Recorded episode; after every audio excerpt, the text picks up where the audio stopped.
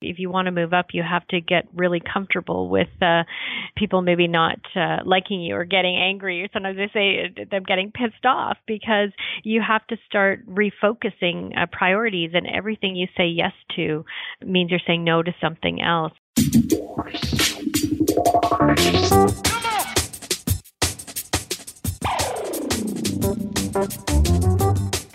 The oil and gas industry, the driving engine of the world economy, delivering prosperity, innovation, and abundance across the globe. Here are the stories of its key players, directly from the leaders themselves. This is Bulwark's Oil and Gas Industry Leaders Podcast, where real experiences are passed on from the leaders of today to the leaders of tomorrow. Here is your host, Paige Wilson. So, welcome to this week's episode. I'm sitting here this afternoon with my guest, Tammy Heermann, Senior Vice President of Leadership Transformation for Lee Hecht Harrison, which happens to be one of our 2017 On the Road sponsors. How are you this afternoon, Tammy? I'm great. Thank you, Paige. Before we go deeper into your current role, could you please tell our audience of how you began and a little bit about your background in the industry? Yeah, sure. I've always been drawn to working in leadership development. And even when I took forays into other HR areas, whether it was recruiting or an HR business partner, I always came back to this passion for helping leaders, helping them understand their, their accountabilities and, and how they're changing and, and certainly in, you know, how to, how to be confident in, in some of the skills, if we're being honest, that we're not so great at as humans, like right. providing feedback and influencing. So I engaged in a series of roles over my career, both inside organizations and in consulting, to really learn the craft of designing programs, facilitating, and then I headed up a, a global leadership function. So, for a number of years, I, I was doing that when I was presented with a really interesting opportunity about over a decade ago by my CEO at the time, who said, We're about to engage in a partnership with an organization who was known for putting on motivational luncheons for women. And they were looking for a leadership development partner because they didn't want to just inspire women. They really wanted to help, you know, move the needle on, on gender diversity. And the interesting thing at the time was it just felt like another project that was put on my plate. And, and I didn't realize what a passion it would become for me and how much I'd love working with women who were wrestling with, you know, how to have more impact, uh, operate in a male dominated world and, and still be the type of mother, wife, or, or daughter that, that they desired. So over the past 20 years of leadership development, I've spent about 10 of those years working specifically with women. Oh wow, that's that's that's great, and and absolutely a passion of mine. Like you said, in a male dominated industry.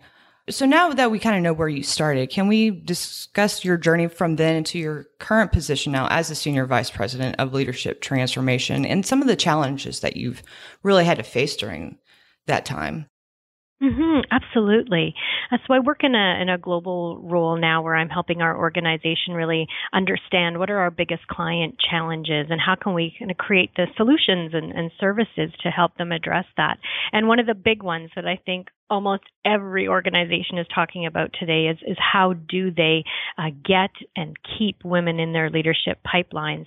So what I'm focused on currently is really trying to shed some new light on this chronic problem of how to advance more women in leadership. Mm-hmm. And we've just released the findings uh, from a study we conducted that describes what are organizations, those that are successful, what are they doing to make real progress on this initiative? And Paige, there aren't a lot of them, to be honest, that are uh, happy with the speed of their progress. I can imagine. Yeah.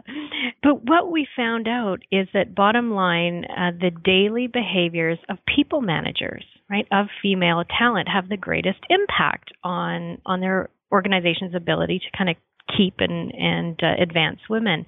And it's funny because organizations have been investing for decades. This isn't a new this isn't a new challenge we're faced with. We've been at this for a, a long time, uh, but we haven't been investing in the right things. And so I call these these champions of female talent, these these people leaders who, you know, really engage in some different behaviors day to day. And so that's kind of what we found out. And now I'm working on some programs to uh, to go along with that.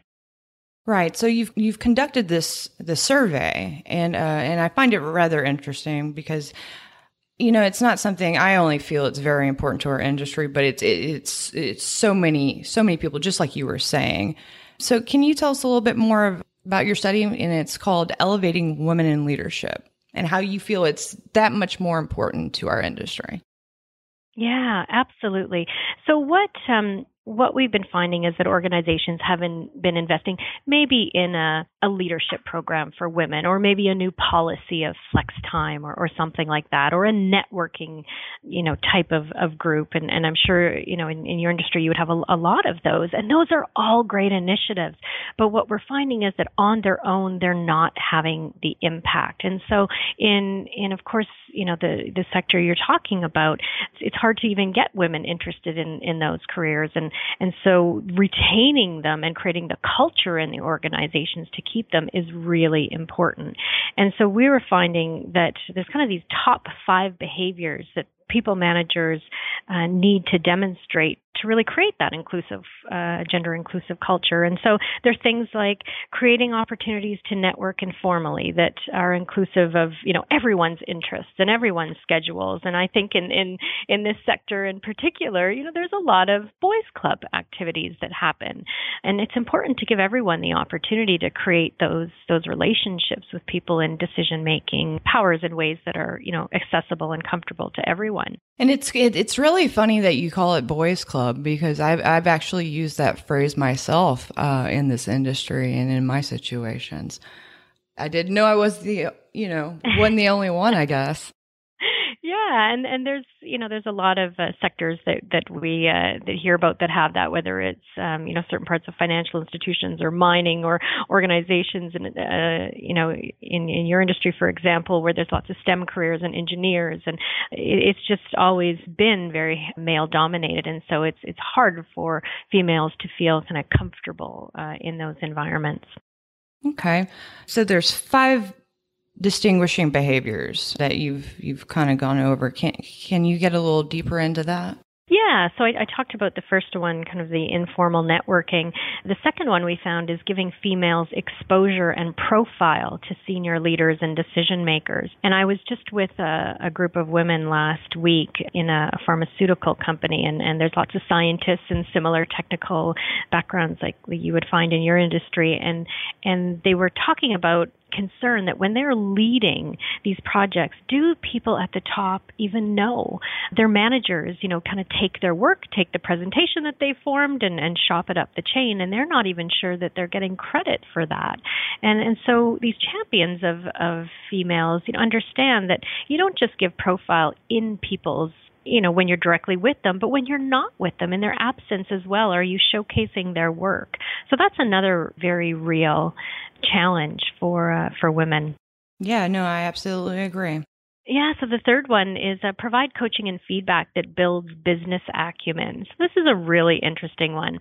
There was a, a really neat study in a, in a large organization that looked at the differences in feedback that men and women were receiving, and they looked at written performance reviews because you know they would have some data to analyze. And what they found was that in the women's reviews there was just less words on the page. There was a lot less there than in the in the men's. And what was there was tied a lot to communication style versus the men's that talked a lot more about business outcomes. And we've also found that males often receive more mentorship and sponsorship and coaching around building the business and, and building those skills that are required to lead a business versus more of the presence, confidence, and communication style that, that women tend to get more uh, coaching around. That's interesting. Hmm especially the wording. The, the there's more words for the men, less for the women. There's more of the empathetic language per se. Yeah, and and one really interesting one that, that a lot of people, if you kind of know a bit about the gender research, aren't surprised around is that when the word assertive was used, it was used 75% of the time in women's, you know, feedback versus 25% of the time with men, and assertive was not viewed as a good thing. It was, uh, you know, asked to kind of tone down. Yeah. Yeah. No, I can see that. Yeah, that's hmm. Mm. Okay. So that double double stereotype coming in into play there. The fourth one is, is something I spend a lot of time with women on, and, and this is uh, having career and coaching conversations that challenge negative self perceptions. And so you may have heard, Paige, the research around, you know, women will only put themselves forward if they if they think they have 100% of the qualifications for a, a, a job versus a man who will, you know, still apply if, if there's a, a lot less of the qualifications they feel they meet. And this this negative self talk that we get ourselves into around, you know, am I ready? Am I good enough? Should I speak in this meeting? Do I have something smart enough to say? Is something that is, is typically acute for women. And so a great talent manager, a great leader will help help if they see those in women, you know, challenge, hey, I think you're ready for this next piece. What do you think? And, you know, what's holding you back from that? And how can I support? And what, you know, what does success looks like? And what do you need to do to feel confident there? So it's just a little bit a different approach to the coaching conversation.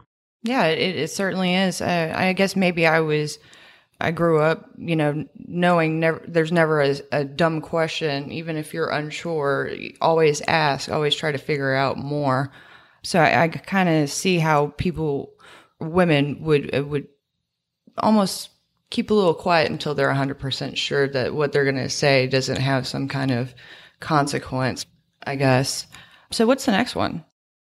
Yeah, so let's go through the top five. The last the top five here is uh, challenge self and others around unconscious biases. And this is a tough one. This is how do we create safe environments on our teams, in our organizations, where anyone can say, you know, hey, have we considered this, or, or you know, this doesn't seem right, or have we thought about this decision fully enough, and is there others, uh, you know, who who might be deserving or, or wanting? So this notion of, of it's really hard for us to identify our own biases, but it sure is easy to see it in others. And so, can we create environments where we're helping each other with that?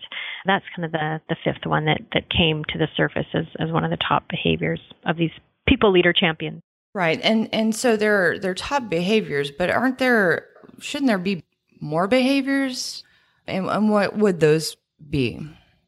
There is. We looked at about 10 in, in um, total, and these were the ones that kind of came to the top five. But, it, but some of the uh, some of the others were things like, you know, just uh, hiring and pro- promoting more women. So, are you getting them in the queue when you have an open role? Are you uh, filling them with some diverse candidates?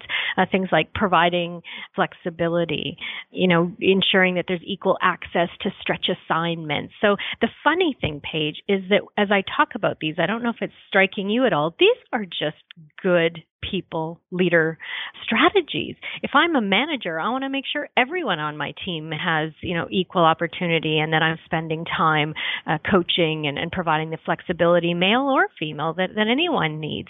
And so on the one hand, you know, yeah. these are just good people management practices. Well, right. On the other hand, yeah. Champions of, of, females know that they, they might just have to take a nuanced approach uh, to some of these things kind of think outside of the box and, and, mm-hmm. and right.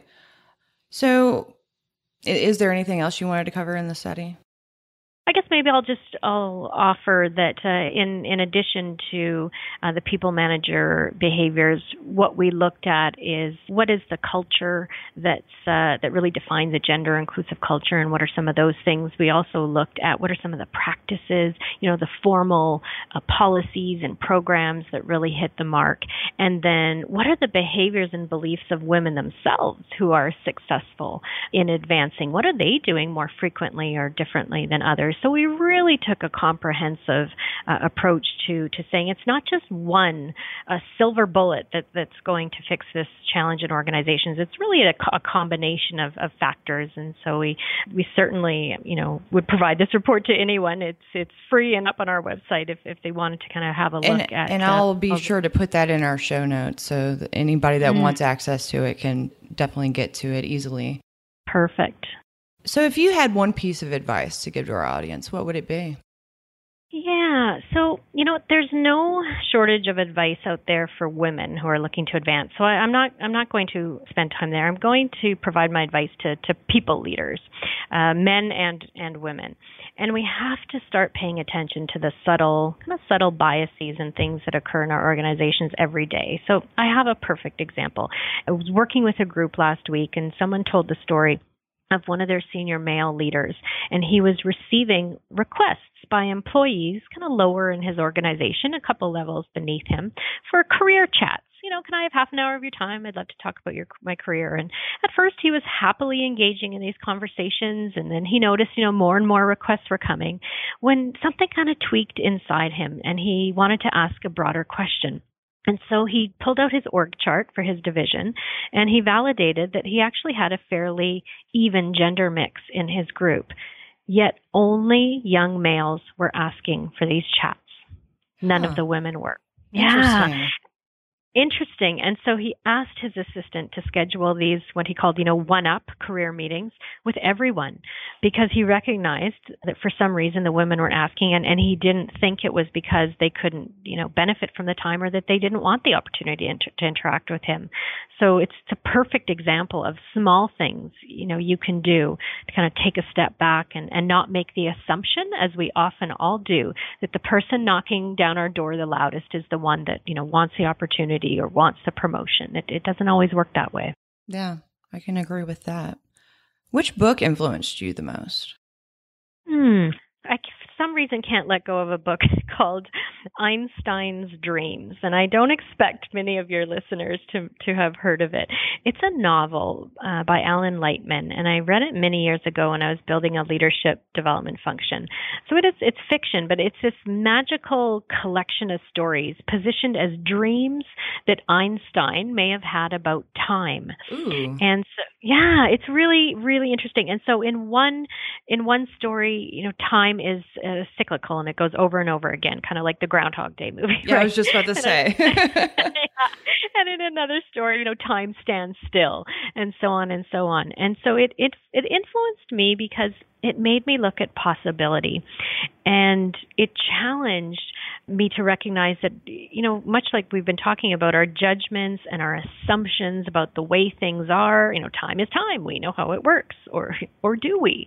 And so it just always stuck with me because it, it really challenges me to kind of open my mind and, and think broader about what could be possible. I like that. That's that's that's super neat. hmm What would you say is your most used business tool? Hmm. I would say my ability to build relationships.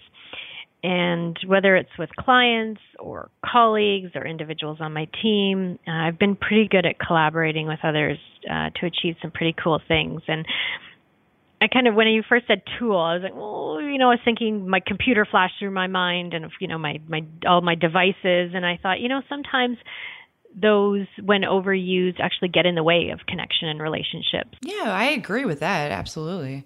Yeah. So for business, I'd say my ability to build relationships. Yeah. And that kind of ties into your title. So that works out very well. what would you say is your most important lesson learned? Hmm. Well, the one I've been speaking to high potential women a lot about lately is how to move from the tactical daily grind that women are known for to execution and really getting things done with excellence uh, to that strategic uh, realm where women are not as well known for. And I realized uh, that to progress, I needed to free up space, not just to work in the business, but to show that I could work on the business.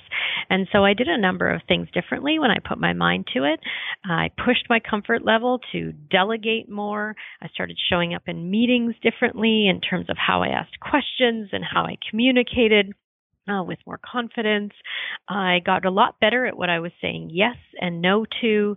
And then I really started building the relationships more broadly that I would need to get important work done and, and to advance. And so if you want to be known as a strategic business leader and you want to move up, you have to spend time in those endeavors. Uh, because, and far too many women have the capability, but they get mired uh, in the weeds and get known for being great executors and not as great at the strategic piece. Right. And, and it's, it's, and I can speak from experience, it's exceptionally hard to come out of your comfort zone and, and vocalize or, or even show by action that you're trying to improve you're trying you're you're your biggest critic in my opinion I, I agree with you. Uh, I often say to uh, to leaders in my class, if if you want to move up, you have to get really comfortable with uh, people maybe not uh, liking you or getting angry, sometimes they say them getting pissed off because you have to start refocusing uh, priorities, and everything you say yes to means you're saying no to something else. And and if you beat yourself up because you know you're not spending time doing this, or you're or someone's angry at you over here, or you're not capable of of you know doing something different differently, uh, you do become your own worst enemy in that regard. So, who would you say is your most uh, respected competitor? Yeah, so it's interesting. So our business has a lot of, of different parts to it, and we are kind of the number one global career transition firm in the world. However, our biggest competition is that our clients don't know as much about the amazing work we do in other areas, and we operate in one of the most fragmented industries. And we don't know who we're up against day to day. It could be a business school one day, a training company the next, and, or an individual single entrepreneur. And so, what this has taught me is to be very disciplined about sharing kind of how we can help organizations manage their talent and better build their leaders for the future because you know we're not we're not as known uh, to customers in that way. Great answer. What's your favorite podcast? Oh, you mean besides yours? Right, oh, oh. how flattering. um, I'm actually a really big fan of of the TED. You know, first known for their TED Talks and now the, the TED Talks Daily. And there's really just two reasons. One, they're super short and I can digest them, whether I'm waiting to pick my daughter up from dance or whether I'm in an airport lounge. Uh, but it's just a cornucopia of brain candy. I mean, just last week, I learned about confidence and courage and vulnerability from a former professional wrestler. I mean, where where are you going to get that kind of uh, entertaining in, advice in, in 11 minutes, right? right. No kidding. No kidding. so that's uh, yeah, that's, that's still kind of some of my my favorite.